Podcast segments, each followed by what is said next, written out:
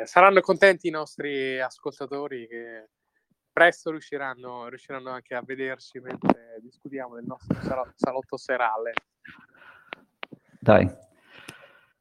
Allora, eh... dai, di che, par- di che, parliamo stasera? Io mi ero tanti temi, tanti sì. temi molto interessanti e molto di attualità. Sì, io mi ero preparato un overview di cosa sta succedendo in Ucraina, quindi un po' da dove viene questa situazione, e, e perché ovviamente sì. delle, sono state fatte varie dichiarazioni che hanno dire, degli impatti importanti anche su Bitcoin.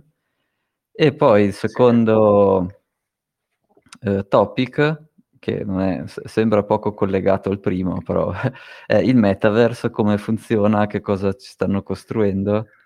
E, e in realtà proprio dieci minuti fa sono iniziati degli attacchi informatici, non si sa bene da dove, probabilmente dalla Russia, verso l'infrastruttura dell'Ucraina, quindi chi lo sa che in realtà... Così. in realtà l'invasione inizia dal metaverse, per cui ok.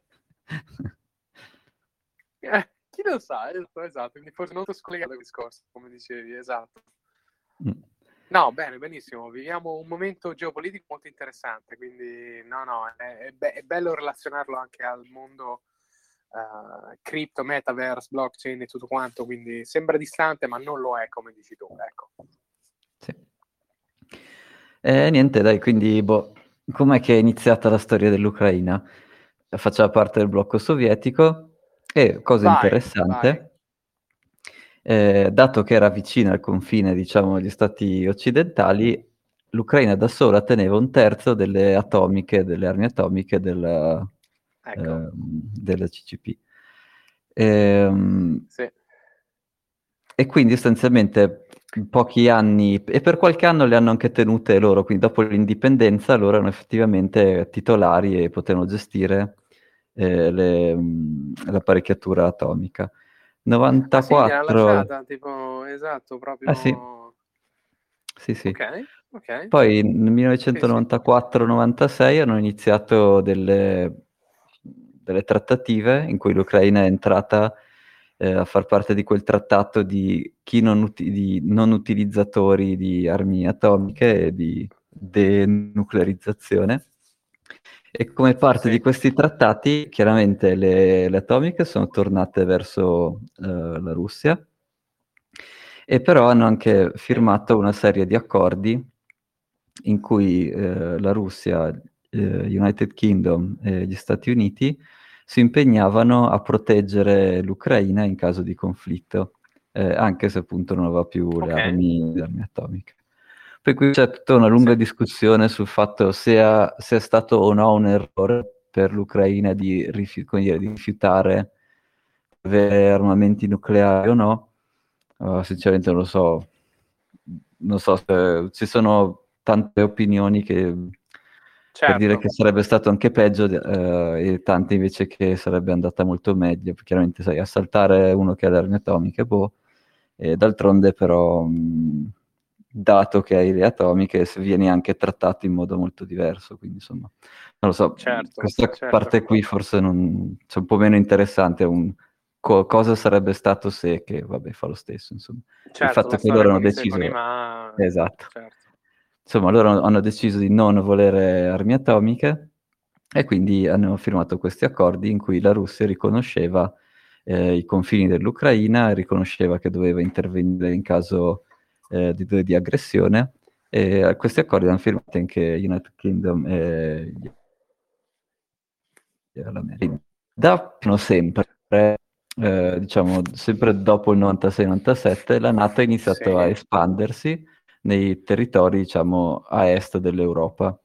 E quindi sì. eh, ufficialmente non aveva mai chiesto all'Ucraina di unirsi, però c'erano già stati diciamo, dei rapporti diplomatici tra la Nato e l'Ucraina.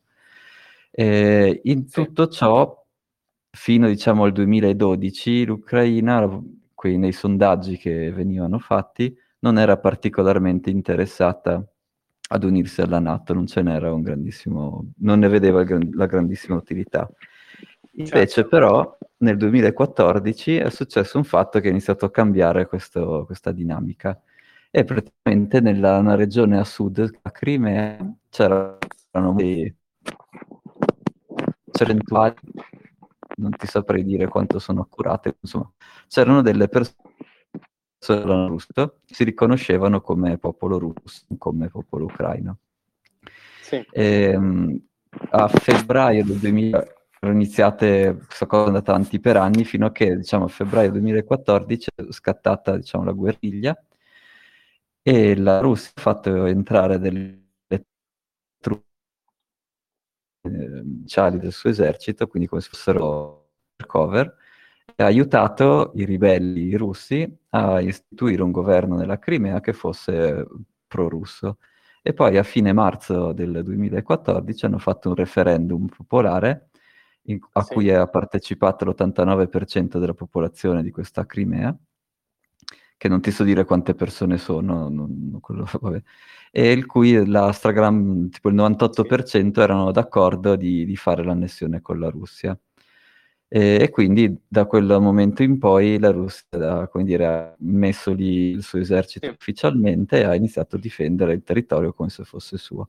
Questa cosa chiaramente ha infranto i trattati che avevano, ehm, ehm, quindi quelli che avevano preso ancora dal 96 di, di protezione e di rispetto della territorialità, e comunque la, il portavoce insomma, del governo russo dice sì, ma abbiamo eh, dato risposta ehm, al, al, volere della, della, popolazione e quindi che come dire, soprassiede agli accordi che abbiamo preso.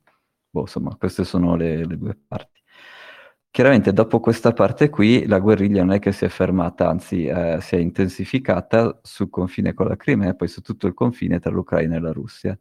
E quindi nell'estate del 2014 hanno fatto una, un accordo, si chiama il protocollo di Minsk, tra, dove ha partecipato la Francia, eh, l'Ucraina, la Russia e gli Stati Uniti, e hanno sostanzialmente eh, delineato una specie di zona di confine, di tre, un buffer di 30 km di larghezza eh, al confine tra l'Ucraina e la Russia, in cui non si potevano mettere armi pesanti, in cui il controllo non si è controllo misto, cioè non, come una specie di buffer in cui insomma, il confine non è più una riga unica, è una riga più larga e l'altra condizione era di cessare immediatamente le, le ostilità. E questa cosa sì. più, o meno, più o meno ha funzionato. Eh, tuttavia, eh, vabbè, dopo questo accadimento del 2014, la popolazione dell'Ucraina è diventata molto più sensibile all'argomento NATO e molto più propensa ad unirsi all'alleanza nord-atlantica. E tanto che nel certo. giugno 2021, nel summit generale della NATO, eh, è stato proprio affrontato tra la Russia e la NATO l'argomento Ucraina e la posizione ufficiale della NATO è che se uno Stato si vuole unire, fa il suo iter burocratico, fa tutti i controlli, ma lo deve poter fare, come dire, senza influenze esterne. E, certo. e questa cosa qua è andata escalando, escalando, escalando, eh, fino a che appunto adesso la Russia stava facendo delle esercitazioni militari eh, vicinissime al confine con, sì. dell'Ucraina e quindi appunto, um, come dire, minacciando di, di poter uh, invadere appunto questo territorio. Quanto questo sia vero o no, quanto abbiano veramente voglia di invadere no, non lo so, però diciamo questa è la, è la retorica che è arrivata a noi nel, nei paesi occidentali. Ecco. La scusa eh, principale per una possibile invasione sarebbe sempre questa protezione della popolazione che parla russo, perché tu parli in Ucraina, qui però non ho trovato tante statistiche, c'è una parte di popolazione che parla una lingua e una parte che parla russo, e niente, la Russia quindi vuole difendere in maniera speciale chiunque parli russo, a prescindere dallo stato dove è. Tipo quando, quando tu stavi a New York, eh, tu vedere che lì c'era qualcuno che parlava italiano, potevi chiedere alla Marina Militare Italiana di fare un'esercitazione vicino alla Statua della Libertà per proteggere l'Italia. Più o meno il background legale. Certo. Quello. Ecco. E quindi siamo arrivati certo, certo, certo, certo. E adesso questo denial of service attack in corso. Eh, probabilmente l'origine è russa e vediamo se oltre a questo denial of service fanno altro, se solo una, un altro dire, appunto, messaggio che la guerra non è più solo nel mondo fisico ma anche nel mondo virtuale. E niente, quindi tutto cos'è che vuol dire per Bitcoin? Beh, la Russia ha fatto esatto. delle affermazioni abbastanza importanti, no? Perché chiaramente i, tutti i blocchi occidentali dicono se tu fai questo avrai le sanzioni. E quindi le sanzioni vuol dire non puoi pagare, eh, se, oppure non puoi ricevere pagamenti, eh, non puoi partecipare, che ne so, ai, ai capital markets. Insomma, una serie di, di tutte queste sanzioni sono um, gestite con, sul layer di pagamento dei dollari. E quindi la Russia ha iniziato a dire, vabbè, ok, allora usiamo gli euro, e ancora, anco, in maniera ancora più uh, reckless, vabbè, allora potremmo anche usare Bitcoin, eh, che appunto è okay. un bene, mh, mm, ha un valore riconosciuto uh, globalmente, non ha questo genere di... cioè le sanzioni su Bitcoin eh, le puoi fare, tipo eh, tu puoi sapere se un exchange è stato derubato, tu puoi sapere da quali, eh, in quali indirizzi sono stati messi bitcoin e tracciando le attività legate a quegli indirizzi tu puoi anche andare a capire chi sono le persone. Infatti, cos'è la settimana scorsa hanno arrestato qui forse so, quelli, dei complici, secondo me non erano loro gli hacker, ma insomma dei complici di un furto di Bitfinex del 2016 e, e, sono riusciti, e comunque appunto Bitcoin è in chiaro, quindi vabbè, questi erano particolarmente incapaci a fare certe cose, quindi non è stato neanche così, non se n'è neanche così difficile uh, rintracciarli, però comunque il concetto è che se tu vuoi fare delle sanzioni su Bitcoin, tu puoi vedere chi, uh, chi sta muovendo cosa, poi accettare o meno i Bitcoin, ognuno non c'è una, non è che c'è una banca che ti dice no, non te li posso dare. Se uno te li manda, te certo. li ha certo. mandati, no? E, e, poi in caso sei tu che devi decidere di non spenderli o di ridarli indietro. Quindi, come dire, le sanzioni su Bitcoin non sono ancora chiarissime, come, non, ancora che, non è ancora chiarissimo come funziona. E di nuovo, certo. eh, dipende solo da chi accetta e chi riceve i Bitcoin. No? Cioè, se, se io certo. accetto dei Bitcoin da un indirizzo di, eh, che li ha rubati, cioè non è che lui non li può neanche mandare, lui li può mandare. E poi in caso certo, sarò io che devo... Esatto, sarai tu che mm. dovrai vedere, insomma. Esatto, che, che, che non è, è, chiaramente il circuito dei dollari invece no, non è così, se tu sei blacklist no. non li puoi neanche mandare. Eh, neanche li mandi, certo. E quindi per Bitcoin è super positivo, poi, eh, come dire, questo mi sembra molto più interessante e più positivo, poi c'è anche la versione canadese, che c'è il primo ministro che vuole cercare di censurare i camionisti e di, e di far vedere sì. che sono stati finanziati illegalmente. Però quello è un po' una, come dire, è una censura un po' così adesso. Cioè, oggi c'è stato un pump di Bitcoin e qualcuno diceva, eh, vedi, perché ha dichiarato che vuole eh, bloccare i fondi dei camionisti. Ma non lo so, cioè, tra la Russia che dice vorrei, potrai utilizzare Bitcoin per fare il settlement dei pagamenti del, del gas e i camionisti canadesi che hanno i soldi congelati, se qualcosa fa il pump è più l'oil and gas che non... No, tutto infatti, bene che posso no, volere. Adesso, eh, eh, adesso collegare la protesta dei camionisti con il pump di Bitcoin è un long shot, come si dice, no? Ecco, esatto. Eh, la vedo molto... No, sì. no, non è così. E niente, quindi questa è un po' la situazione ucraina e cosa vuol dire per Bitcoin. Che secondo, per ora, secondo me, è, è positivo. Ovviamente, mh, sperando che non succeda nessun conflitto e tutto quanto, è potenzialmente positivo. Certo è che se. Chiaramente poi le nostre banche centrali, quando vedono che effettivamente, se diciamo effettivamente la Russia userà Bitcoin per, eh, come pagamento per oil and gas, eh, dovranno decidere se va bene anche a loro o se proveranno veramente a fare il mega ban di tutto. E, e quindi, come dire, è buono perché c'è adozione, è pericoloso perché chiaramente questi qua potrebbero svegliarsi la mattina e dire, eh, vabbè, allora no, allora proviamo a bannare tutto, che sarebbe un fallimento, che ci ha già provato certo. la Cina certo. più volte e Bitcoin è sopravvissuto lo stesso. Però comunque è un rischio certo. ecco, da tenere presente. Certo, considerando che comunque c'è notizia di questa settimana che sembra che la Russia accetterà le criptovalute Bitcoin come eh, legal tender, che insomma, se confermata, se poi implementata, sarebbe una notizione. Eh sì. Eh sì, appunto, e lì vediamo cosa fanno le nostre banche centrali. Mm. Cioè, secondo, certo, comunque... cioè, io, vabbè, io chiaramente sono di parte, quindi secondo me non ha senso dire no, adesso le bandiamo, eh, impediamo a tutti di usarle, chiunque le usi, che ne so, delle, degli scenari assurdi di censura così.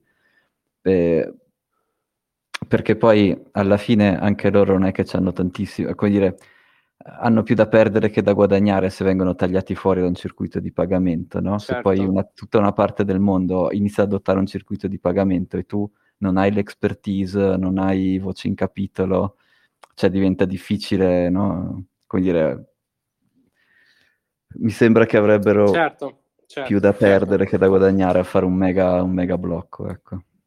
Assolutamente, assolutamente. È abbastanza improbabile poi che accada lo scenario, secondo me, che vengano bannate, però eh, vediamo insomma quello che succede. E niente, purtroppo non ho, non è che ho, non ho amici, non ho, non ho, occhi sul territorio, quindi non ti so dire, non in Ucraina non ti so dire... Eh, esatto, no. non abbiamo amici a Kiev che ci possano raccontare in questo momento ma anche perché sembra che comunque tutti gli, occ- gli occidentali siano stati eh, rimpatriati in qualche modo, no? Eh, sembrava che sì. anche la Farnesina abbia chiesto agli stessi italiani di rientrare. Speriamo che non succeda niente, speriamo che insomma sia solo una sorta di brutta, brutta revival della guerra fredda in qualche modo. Mm-hmm e che si risolva insomma con una soluzione diplomatica, ecco. anche perché la guerra secondo me in questo momento non farebbe bene a nessuno. Non no, fa no, mai bene a nessuno, non fa mai bene. Ma... Sì. Eh, esatto, esatto, esatto, esatto. Sì, io guardo sempre Lockheed Martin e eh, okay, come, come, come, come, mio indicatore. perché? Esatto. Dimmi perché. Eh vabbè, è uno dei eh, contractor più grossi dell'esercito americano, se quella va su vuol dire che è arrivato qualche ordine di acquisto interessante. ecco. E eh, c'era proprio... Esatto, Lockheed Martin, lo, lo, lo, lo, ricordiamo, è appunto una delle più grandi società al mondo di produzione di armi. Eh, produzione di armi, ma eh, soprattutto credo per credo per il governo statunitense, credo anche per l'Europa, comunque per gli occidentali. Quindi, come se Thomas vede il prezzo che sale, vuol dire che c'è stata qualche grossa commissione. Se c'è qualche grossa commissione, vuol dire che insomma c'è qualche, qualche cosa che ci deve far forse preoccupare. Eh, praticamente si vede se tu la guardi un po' rispetto al SP 500, tipo fino a prima del 2022 erano, sai, più o meno si muovono su e giù assieme dall'inizio del 2022, quando ci sono state queste tensioni con l'Ucraina, vedi l'S&P 500 che va giù e Lockheed Martin e Lockheed Martin che sa, eh, ecco. ecco, e quindi ecco questo, questo spread qui è il mio indice, indice, di guerra l'indice di guerra è lo spread tra l'S&P e, e il prezzo di Lockheed Martin oh, è geniale, geniale, è vero, è eh, vero, eh, però, vero. Oggi, però, Oggi, su Oddio, questa buona notizia eh, c'è l'S&P 500 che sta andando in su No, e Lockheed Martin che sta andando in giù, quindi questa è buona eh, esatto, notizia, si sta, esatto. sta chiudendo. Oh, meno male, meno male, meno male, meno male, no, no. meno male per i scenari geopolitici, ecco. No, no, infatti. È una delle poche cose che ha detto la Lagarde con cui sono d'accordo è che effettivamente lo scenario peggiore è sempre la guerra. Attenzione, attenzione, io vole... tu hai detto io e Lagarde e partiva la rubrica pesci in faccia e invece questa sera sorprendentemente è una cosa giusta la detta, dai. Con la signora Lagarde, ma veramente. sì. No, non ci posso credere, non ci posso credere. Quindi qual è questa cosa, scusa?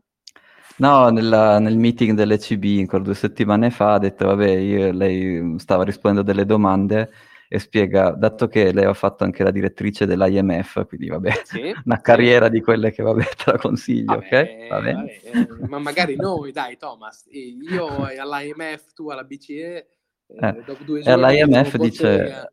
Sì, ho visto tantissimi, purtroppo, insomma, tantissimi scenari di guerra tra paesi in via di sviluppo e dal punto di vista economico la guerra è sempre, una, alla fine, sul lungo periodo, è sempre un fattore eh, negativo e quindi vanno evitate a tutti i costi. Ecco. Attenzione, il Bitcoin Cabana stasera d'accordo con la signora Lagarde. Su questa cosa qui sì. Vero, vero, vero, vero. Mi trovo anche io molto empatizzante con il tema quindi verissimo, verissimo, assolutamente, che, che, possa mai scoppiare nessuna guerra è deleteria sotto tutti gli aspetti, e anche quello economico, senza ombra di dubbio. Quindi per una volta ci troviamo in accordo con, uh, con, la, con la, BCE. Ecco, però per finire questa, questa parentesi sull'Ucraina, sì. eh, Bitcoin in questo periodo è stato molto più correlato all'S&P 500 che non a Lockheed Martin. E quindi Bitcoin sembra ancora dire, la, la, moneta della pace, ecco, quindi non... Eh, quindi, oh, bello, eh, bello. Bitcoin la moneta della pace. Bello, sì, bello, si spera che la useranno per evadere le sanzioni o quello che è, che per fare i settlement dell'oil and gas va benissimo, però comunque appunto Bitcoin segue l'andamento dell'economia, cioè del commercio, quindi non dell'economia bellica, che è un buonissimo segno, ci piace Ottimo, così, certo, certo, certo, certo. Bitcoin Cabana per la pace, sempre, sempre. Vabbè, se, dovendo Quindi, scegliere per forza, insomma. Dovendo scegliere, dovendo scegliere, non abbiamo dubbi, dubbi in merito. E, ehm, certo, ancora di più in prospettiva, diciamo, se possa essere considerato eh, una, una currency da, dalla Russia, cioè lo scenario che veramente possa essere fatto o proposto in futuro un settlement dell'oil and gas, che comunque è forse il principale export della Russia, in Bitcoin, eh, eh, diventa veramente mh, mm, probabile questo scenario. Cioè, ricordiamo che, ma non ti dico neanche eh, tanti anni fa, ma anche due anni fa sarebbe stato, mm. era uno di quei fanta discorsi, sì. settlement delle... E oggi ci ritroviamo a parlare, dice sì, la Russia lo sta per legalizzare e magari ci fanno anche il settlement. Quindi sì. è un mondo in evoluzione straordinario. Sì. Eh, però appunto per adesso l'unica invasione che sta succedendo tra dalla eh. Russia verso l'Ucraina è nel metaverso, cioè gli stanno oh. spianando, gli stanno oh. spianando tutti i server, non c'è cos'è, il Ministero della Difesa oh. che non va, lo so. E quindi la guerra nel metaverse, però insomma, invece tu del metaverse quindi, cosa ah, ne pensi? Ma io diciamo che questo fatto che tende a corroborare l'inutilità del metaverso e, diciamo, eh, è corroborato dal fatto che c'è stato un grandissimo attacco da parte, vogliamo essere, vogliamo essere faziosi, vogliamo dire che sono stati i russi, c'è stato un grandissimo attacco da parte di qualcuno, diciamo, nei confronti del metaverso e, e che siano stati i russi a fare un'invasione informatica de, dell'Ucraina grazie a Dio le ripercussioni nella vita di tutti i giorni sono state negligibili. Indi per cui corrobora una tesi di totale inutilità del metaverso da parte di quello che io penso in questo momento. Però, eh, insomma, par- di- dimmi di più, dimmi di più, fammi capire se la mia tesi ma è allora, corretta. Ma, io non lo so, quindi dire, non cioè, mi sono arreso al fatto che a volte al mercato piacciono delle cose che non hanno senso, quindi non, non sto più a chiedermi se... Cioè, quindi, poi, tesi, tesi questa parentesi. Tua, tesi correttissima. Il fatto che ci siano 2000 eh, criptovalute di cui forse 1999 sono completamente inutili, eh, corrobora eh, questo, questo tema che tu dici. Però, attenzione, Posso, posso, farti un esempio? Credo che mm. il metaverso sia utile nel contesto agroalimentare nel mm. quale mm. delle vacche gli hanno messo degli Oculus Rift negli occhi e fanno pensare di essere in mezzo a un campo sulle Alpi piuttosto che in una mangiatoia disgustosa circondati da, da, da, da, rifiuti e cose. Quindi forse può trovare lì un ambito, però comunque non è quello di cui stiamo parlando stasera. Quindi mm. diciamo, eh, come la vedi? Ma non so, io partirei dalla, dalla prima volta che la parola metaverse è stata usata dagli umani. Era un libro, si chiamava Snow Crash, okay. in cui c'era, c'era, questo mondo 3D, eh, quindi virtuale, quindi un videogioco, nero, una sfera nera, completamente nera.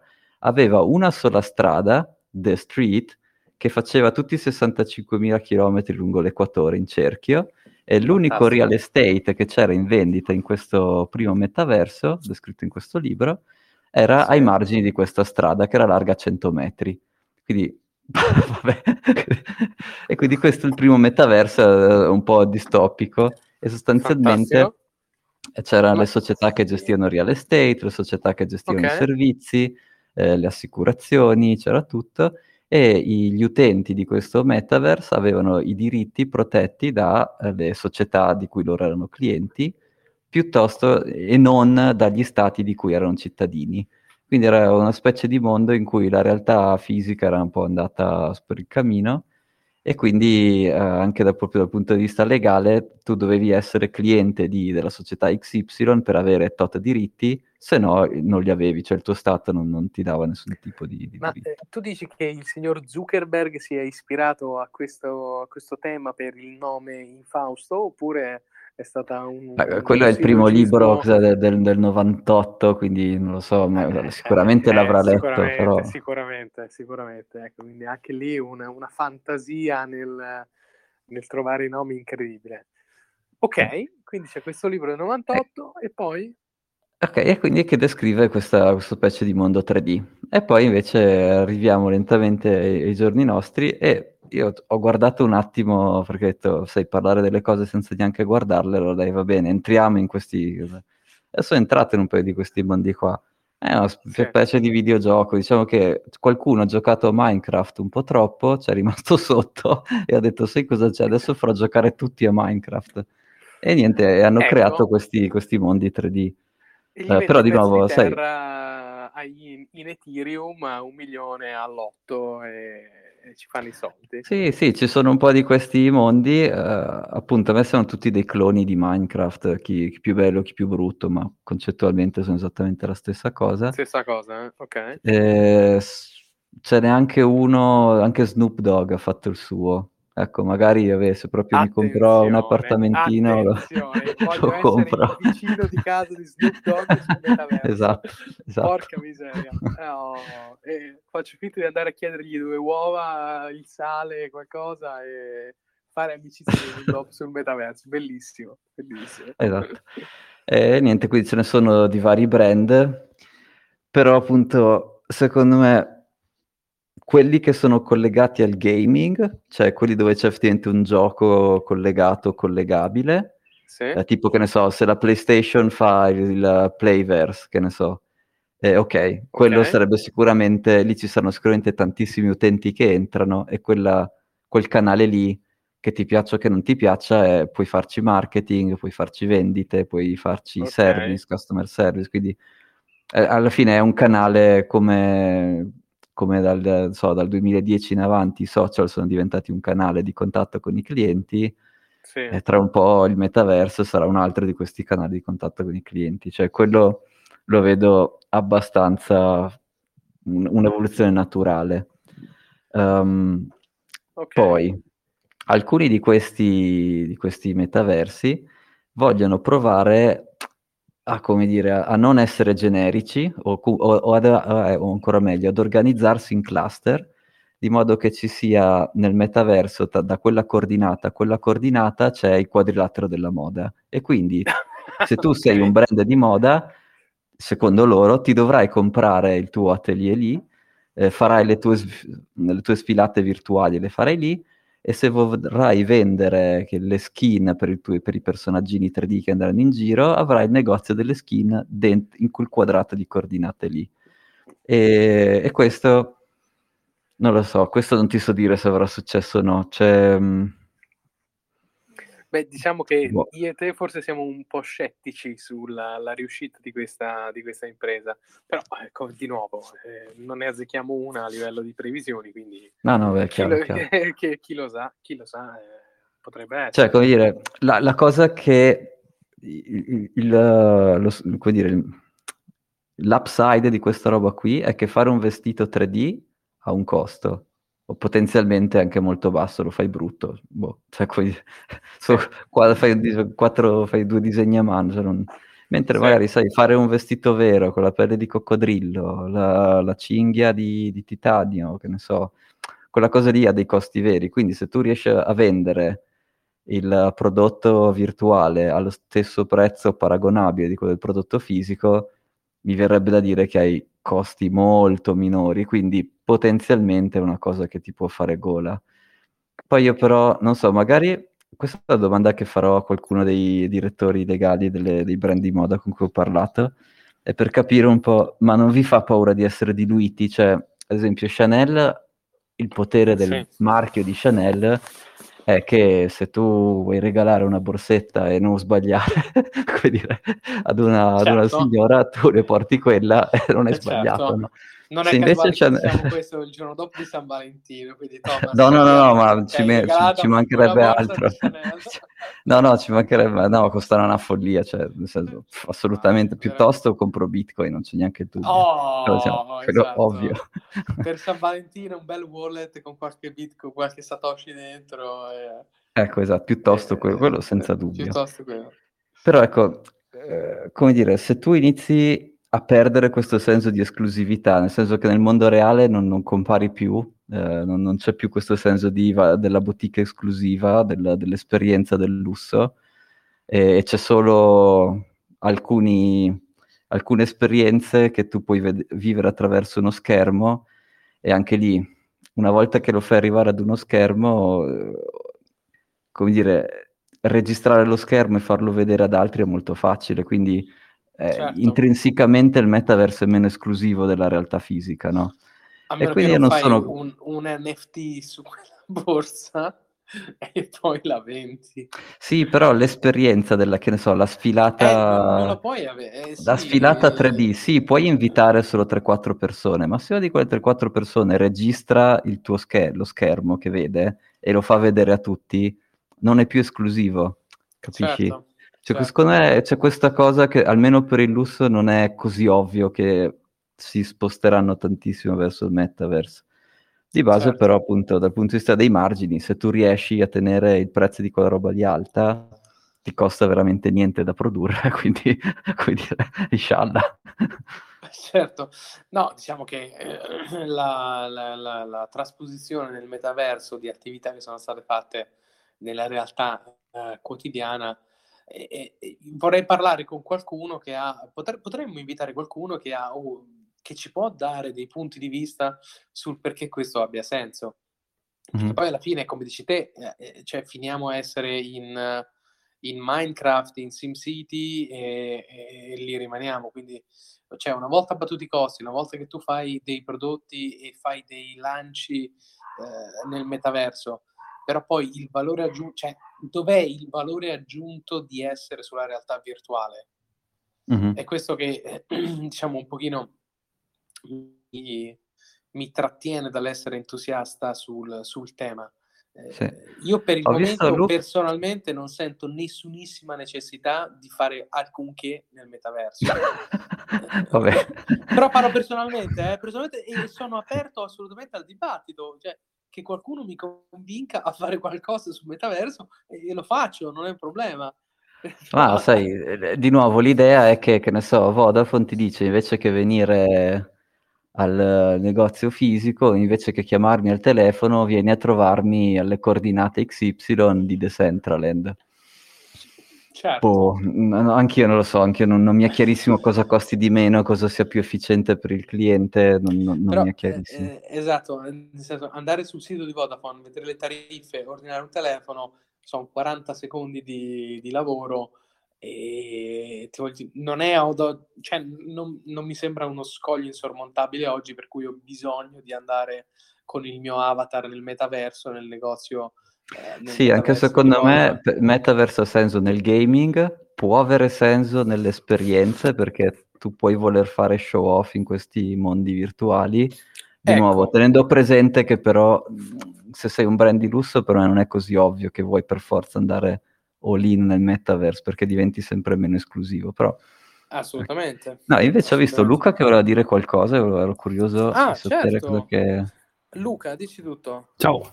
No, è che a volte sembra strano, ma anche fare delle web call eh, è, an- è ancora difficile, quindi magari eh, tutto questo hype ci riuscirà anche ad avere dei sistemi un po' più eh, semplici da gestire, che alle volte anche faranno a uh, web call ai 20 software differenti con 20 registrazioni differenti. Eh, non so se questo andrà a complicare, quindi a creare da 20 arriveremo a avere 200 sistemi differenti probabilmente. Ecco, Però, certo. mi, fa, mi, viene da sorridere perché proprio questo pomeriggio l'ultima chiamata che l'ho fatta era Google Meet, Nel quello devo dire che ti danno un link, funziona, ok. Eh, però uno di questi per qualche motivo era in giro col telefono, non voleva usare i dati, non lo so, non riusciva a fare i numeri, allora ha chiamato un altro che era dentro questa conferenza, ha messo il telefono in viva voce così uno parlava per linea telefonica e gli altri dovevano ascoltare quello che riuscivano a sentire. Eh, e quindi sì, nel 2022 sì, ci sono ancora questi problemi che non me ne capacito di come sia possibile, eh, ma, ma okay. era, for, era, un boomer, Thomas, oppure, oppure no? Ma non sembrava, si vede, si, vede, si vede di sì, non lo so. Ecco, e Microsoft Mesh sarà proprio il metaverso per il lavoro fatto da Microsoft, qualunque cosa voglia dire.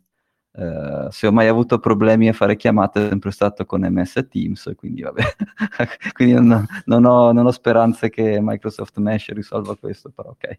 Vabbè. Non lo so, esatto, cioè ti voglio dire, alla fine per un'adozione, adozione, Luca, per favore correggimi, cioè io sono apertissimo su questo tema, nel senso, io oggi che cosa devo fare nel metaverso che non posso fare eh, al di fuori di esso? Quindi io non eh, sono eh, ma tu... moda, eh.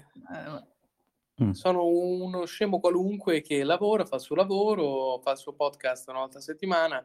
Cosa devo fare nel metaverso? Ma non è che sono praticamente pro metaverso o contro metaverso, ti dico semplicemente sì. che eh, normalmente abbiamo, nonostante tutto, delle eh, problematiche sul eh, ancora fare web call o su alcuni software di, eh, di gestione multiutente.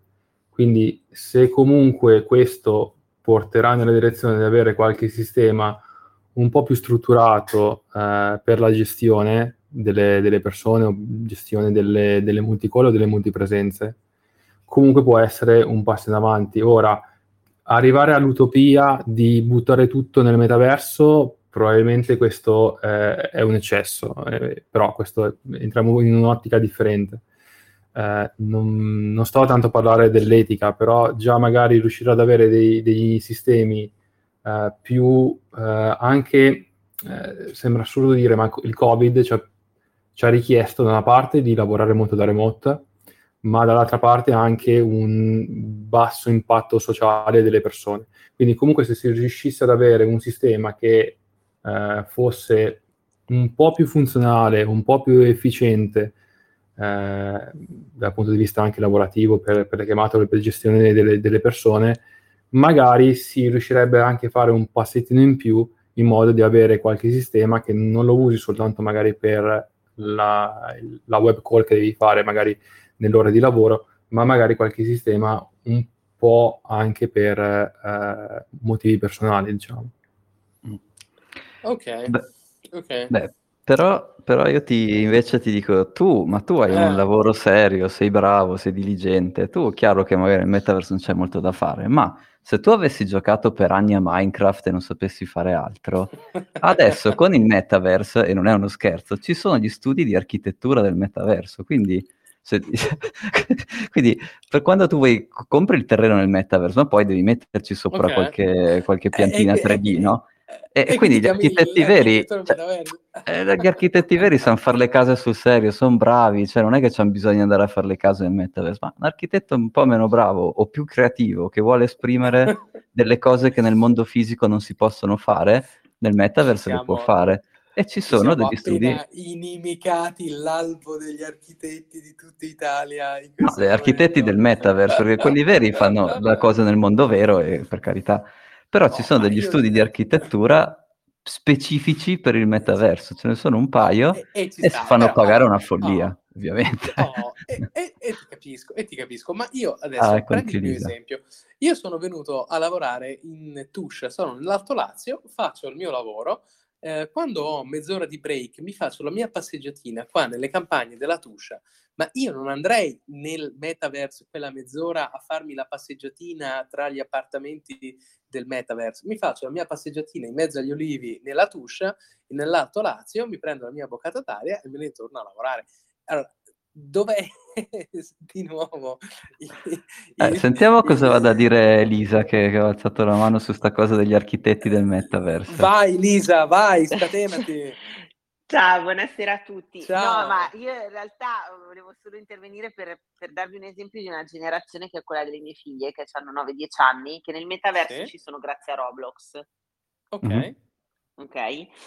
E ehm, ora Thomas ha fatto l'esempio degli architetti per dirti la mia grande ha eh, studiato una clinica di veterinari, eh, scusate, una clinica per accudire i cani, ok, i pet lì del, di Roblox e lei guadagna sì. i soldi accudendo i pet degli altri mentre gli altri vanno in giro a fare i fatti. Pazzesco, pazzesco, cioè figata, pazzesco, no, bellissimo, bellissimo. Come, co- possiamo, dire, possiamo dire come si chiama? Sì, sì, Camilla. Camilla. No, Camilla la clinica, dove, come, no, si arriva, Camilla, come si arriva alla clinica? Genio. Camilla è un genio, perché accudisce gli animali degli altri nel metaverso e ci guadagna. È un genio, grandissimo. Ecco, Ma che cosa guadagna? Che io non... È un credito di Roblox? Cos'è, che... Cos'è la merce di scambio? Sì. sì, c'è un pezzo di Roblox con cui poi, diciamo, un Roblox è un dollaro ancora, una cosa del mm-hmm. genere. Ok. Però eh, niente, quindi eh, lei guadagna le monete così, tenendo i Grande, grandissima. Se ha bisogno di un po' di, di, creare dei bot che automatizzano la cosa, se lo, lo, scaliamo a livello industriale, mi fa sapere. Facciamo...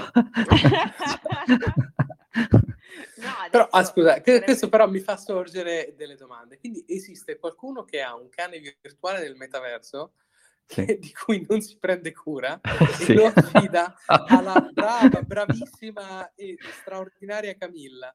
Cioè, nel senso, ma un cane virtuale uno non lo può tipo mettere in pausa nel metaverso e poi lo riattiva quando va là? Eh, ma vedi, funziona? no, perché è tutto gamificato no. per tenere le tue cose, quindi ha le statistiche che deperisce, eh no, è, per, è il gioco è quello, se no è ovvio ah, che... Eh, certo, eh, eh certo, certo, certo, certo, certo. No, vedi, sono contento di imparare cose che non sapevo, questo è straordinario. E questo però allora mi porta alla, al mio quarto caso d'uso che ho intravisto nel metaverso, che è l'apice di cui i maestri si chiamano Metaverse Group, che sono eh. specializzati nella compra e vendita di territori nei metaverse, cioè speculazione finale, loro comprano basso e vendono alto alla fine. Di nuovo, quello è un caso d'uso, è, senso, sarà poco nobile, sarà eh, gambling, però alla fine, sai, se lo industrializzi e lo esegui e lo esegui e lo esegui, boh, ci farai sicuramente riuscire a tirarci Quindi, fuori qualcosa. Un venture capital nel metaverso, fantastico. Sì, loro fanno, eh, lo chiamano real estate, per me non è esattamente real estate, sono un po', cioè, un, po un gambling, no? Co- cerchi di comprare... Beh, ma devi costruirci sopra però. Lo devi curare il terreno, Thomas. Sì, eh, ok, eh, perfetto. Poi... Loro comprano vuoto, chiamano gli architetti di Decentraland. Eh. Con, Miner, da, eh, con Minecraft, scusami, da anni che i bambini sanno costruire. esatto. E poi li, li vendono e a qualcuno gli piace, insomma. Ma Thomas, a questo punto la domanda viene naturale. Come spostiamo mm. il cabana nel metaverso e costringeremo tutti Ma ecco, questo, questo, è un argomento interessante perché i meetup in realtà virtuale di Bitcoin ci sono dall'inizio della pandemia e in particolare nella st- puntata di settimana prossima andiamo a vedere il concetto di microcomunità e dal nostro punto di vista, quindi la, la Bitcoin sì. Citadel questo concetto della cittadella utopica dei bitcoiner, però come è stata implementata nel mondo di Bitcoin, che appunto sono i VR meetup, quindi appunto i meetup in realtà virtuale. E poi invece c'è un mio amico che, se non suo socio, si occupa di costruire queste microcomunità e sostenibili. Eh, io non sono esperto, quindi evito di, evito di descrivere cosa fanno perché non saprei neanche spiegarlo. Comunque ci spiegheranno questo concetto di, di, comunità e che cosa serve per costruire queste comunità. E un luogo di ritrovo sì, può essere utile. Loro lo fanno fisico, quindi nel mondo reale costru- okay. si, fanno, si preparano tutto quanto. E, invece per quelli pigri che non si sanno costruire le robe, magari nel mondo virtuale è più facile. Certo, certo, certo, certo. Ecco, Prima di chiudere invece Comunque, raccontarti ah, eh, prima di chiudere facciamo un complimento alla piccola Camilla per l'imprenditorialità, ah, certo. per il, eh, una cosa incredibile. Complimenti alla piccola Camilla che possa continuare con questa attività e possa essere la prima di tantissime in cui anche noi capiremo meglio le applicazioni del metaverso. Ecco. Forse siamo troppo grandi per... Per... Sì, sì, ma infatti a volte non mi, non mi, sforzo più di capire, dico vabbè, è così, vabbè, come si fa in, a, esatto, a, far esatto, girare di più, esatto, ok? Esatto, esatto, esatto. no, invece volevo raccontarti un'esperienza che abbiamo vai, fatto io e Luca, eh, cos'è, fine 2020, abbiamo fatto un hackathon virtuale, cioè il metaverse sì. non era ancora famoso, però era esattamente un metaverse, c'erano, ognuno era rappresentato da, in, in modo 3D, ognuno era una sì. specie di fatina, adesso uh, un punto di luce con delle alette, insomma, non lo so, potevi andare in giro. E c'erano i diversi, i diversi concorrenti, i diversi team avevano delle piattaforme nel, in questo spazio fluttuanti. Sì, sì. e tu potevi andare in giro alle piattaforme di tutti e dare un voto se ti piaceva quello che stavano facendo nell'hackathon. E chi aveva più voti arrivava più in alto, vedi queste piattaforme flottanti si alzavano sempre di più c'era una specie di gamification, quindi era un hackathon eh, virtuale, se tu ti scontravi con la pallina di qualcun altro potevi far partire la videoconferenza, altrimenti sì. entravi in alcune zone, in, alcuni, in alcune aree eh, dove c'erano queste videoconferenze di gruppo. Mm, boh, cioè, non so, eh, a te Luca come era sembrato? se sto ancora vomitando arcobaleni. No, vabbè, però nel senso eravamo collegati comunque in tanti, perché eravamo veramente tante persone, sì. e la piattaforma, tutto sommato, anche sebbene era uno dei primi tentativi di metaverso, era, non dico fluida, ma era alla fine utilizzabile. Quindi sì. mh, rispetto a spesso che magari usiamo, usiamo Jitsi, spesso usiamo uh, Skype o altri software che veramente lasciano... Uh, l'esperienza d'uso pietoso, almeno a me è capitato, in effetti in realtà men- un ambiente del genere eh, permette anche di scalare ad avere un sì, ecco, diciamo, Esatto, hai ragione, cioè certo. per quell'evento lì come avresti fatto a farlo senza? Potevi fare queste video call eh, con un calendario, sì, ti arrangiavi, però avevi un sito dove con un po' di fatica entravi e ti registravi, perché io mi ricordo che non era proprio facilissimo registrare, un bug dappertutto. E il mio Mac era a 800 gradi, non lo so, quindi vabbè. Quindi comunque diciamo, Nel mentre stavi vabbè. minando qualche shitcoin. Uh, no, loro la stavano minando perché, cioè, non lo so, quel cavolo di sito lì, se non, se non ho fuso il computer quella volta lì, ormai, vabbè. E niente, però è stato comodo perché appunto non, ha, non, non, si sono dovuti sforzare di usare degli strumenti esistenti adattati un po' per gestire 2000 persone in un evento, hanno, avevano questa specie di, di, mega calderone dove sì, ogni tanto potevano mettere pausa e far partire un video, eh, come dire, sì, sì, questo mondo si bloccava e partiva il video dove eh, gli organizzatori invece erano effettivamente in una sala e quindi insomma facevano i loro interventi, spiegavano le cose. Devo dire che come modalità d'uso c'è stata, cioè era meglio fisico? Boh, forse sì, però non potendolo fare tutto sommato ha funzionato. Ecco. Certo, che poi mi viene in mente un'altra cosa, eh, collegandomi al discorso del badare ai cani degli altri.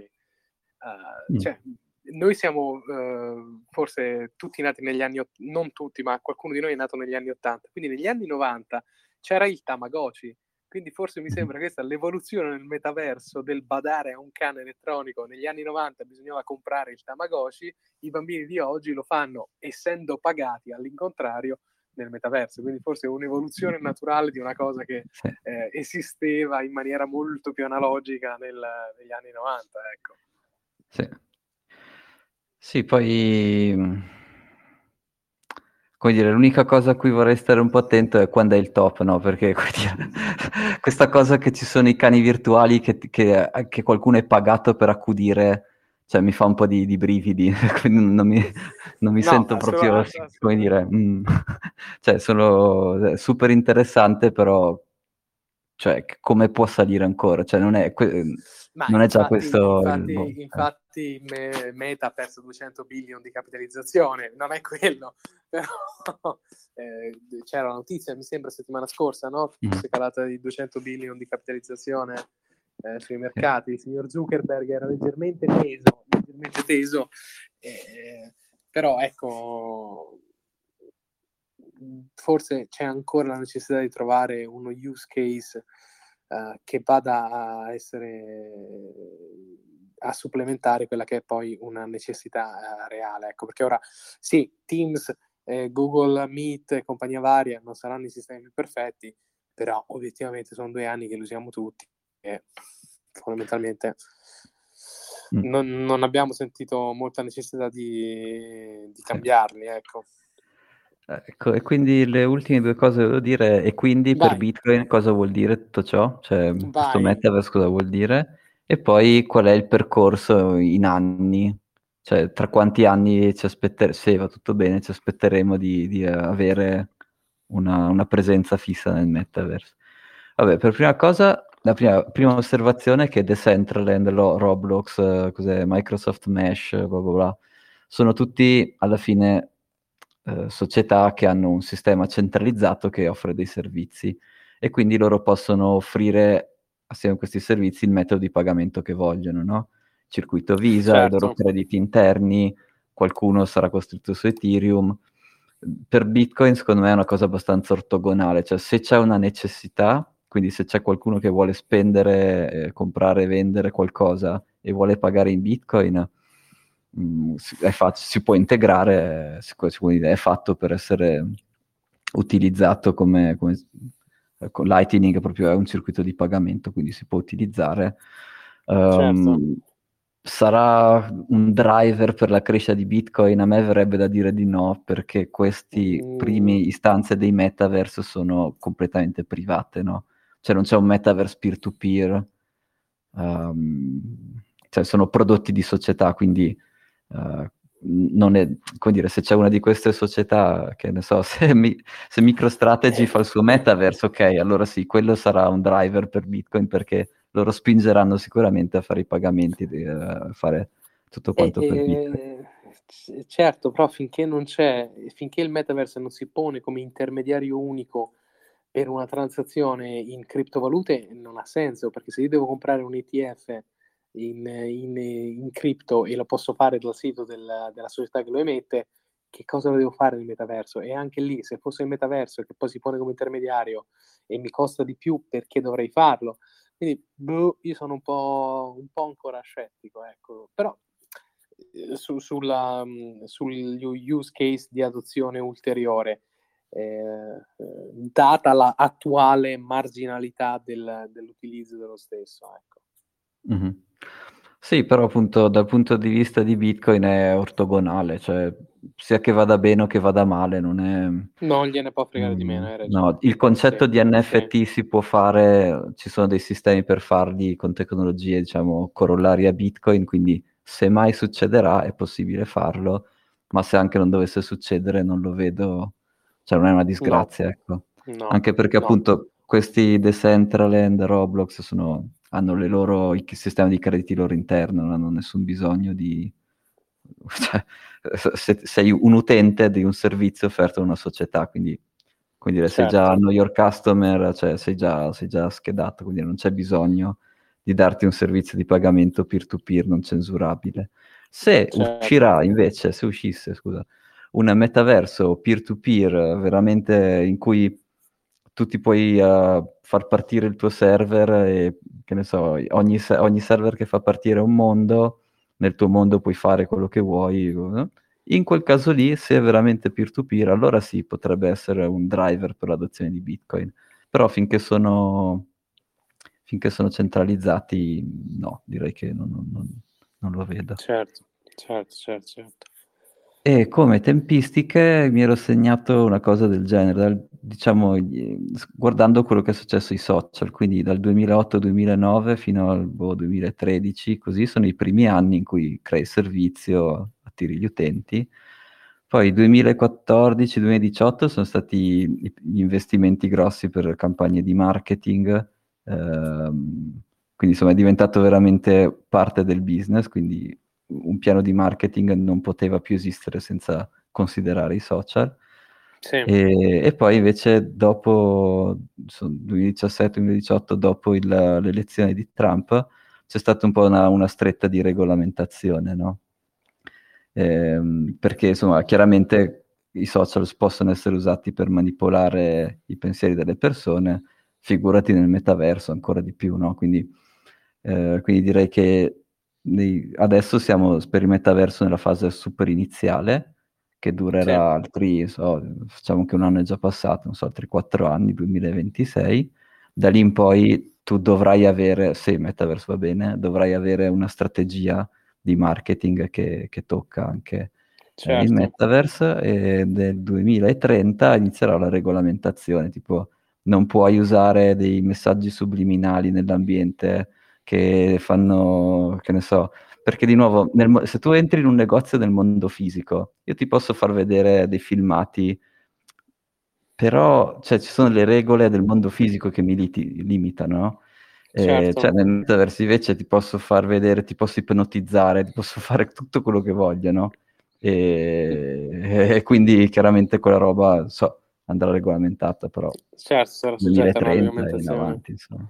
Certo certo, certo, certo. C'era qualcuno, ah, Giampaolo, che però è uscito, che diceva, eh, vedi, quando nei meeting del mondo reale io posso guardare il body language, posso capire delle cose e fare questi meeting nel, nel metaverse, se ci sono degli avatar che riflettono bene eh, noi stessi, potrebbe essere utile perché io posso cercare di capire qualcosa in più che dalla videoconferenza non, non si riesce bene e, e, quindi potrebbe essere utile, però eh, dal mio punto di vista di, da, da hacking a me viene da dire sì, ma se io so che tu sei soggetto a queste cose qui, io programmo il mio avatar per muoversi nel modo che subliminalmente ti convince di fare qualcosa. Quindi questo argomento mi fa sentire i vetri che, che, fischiano, come quando uno prova ad arrampicarci, sì, perché è un po' un long stretch, diciamo. Sicuramente ha una base, ma anche in una videochiamata tu puoi le- leggere il, il, il, body language di una persona.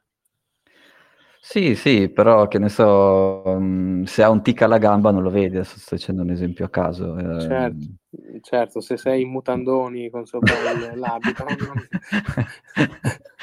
non lo vedi uguale. no, dai, interessante, comunque è un discorso che sicuramente snoccioleremo di più andando, andando avanti. Ehm, chiunque abbia qualunque argomento a favore del, di qualche tema di use case sulla, uh, sul metaverso, fatecelo sapere. Uh, io mi sento di, di, di, di, chiudere la puntata ringraziando Lisa per averci detto lo use case che la piccola Camilla sta facendo nel metaverso, che è molto interessante e quindi è sicuramente un bel esempio chiunque ne abbia altri, fatecelo sapere perché siamo aperti al, al confronto e a capirci e insomma a vedere un attimo. E io rimango scettico sul, sul, sull'utilizzo al posto delle videochiamate, quindi eh, convertitemi. Ok. Va benissimo. Thomas, grazie mille stata super interessante. Eh, continuiamo a seguire gli scenari geopolitici, macroeconomici uh, che si susseguono in queste settimane. Grazie mille per la bella spiegazione sulla, sull'Ucraina e quello che significa per Bitcoin. E ci aggiorniamo settimana prossima. Sì, super. Va benissimo. Grazie mille. Buona serata a tutti. Ciao. Grazie, ciao. Ciao. ciao.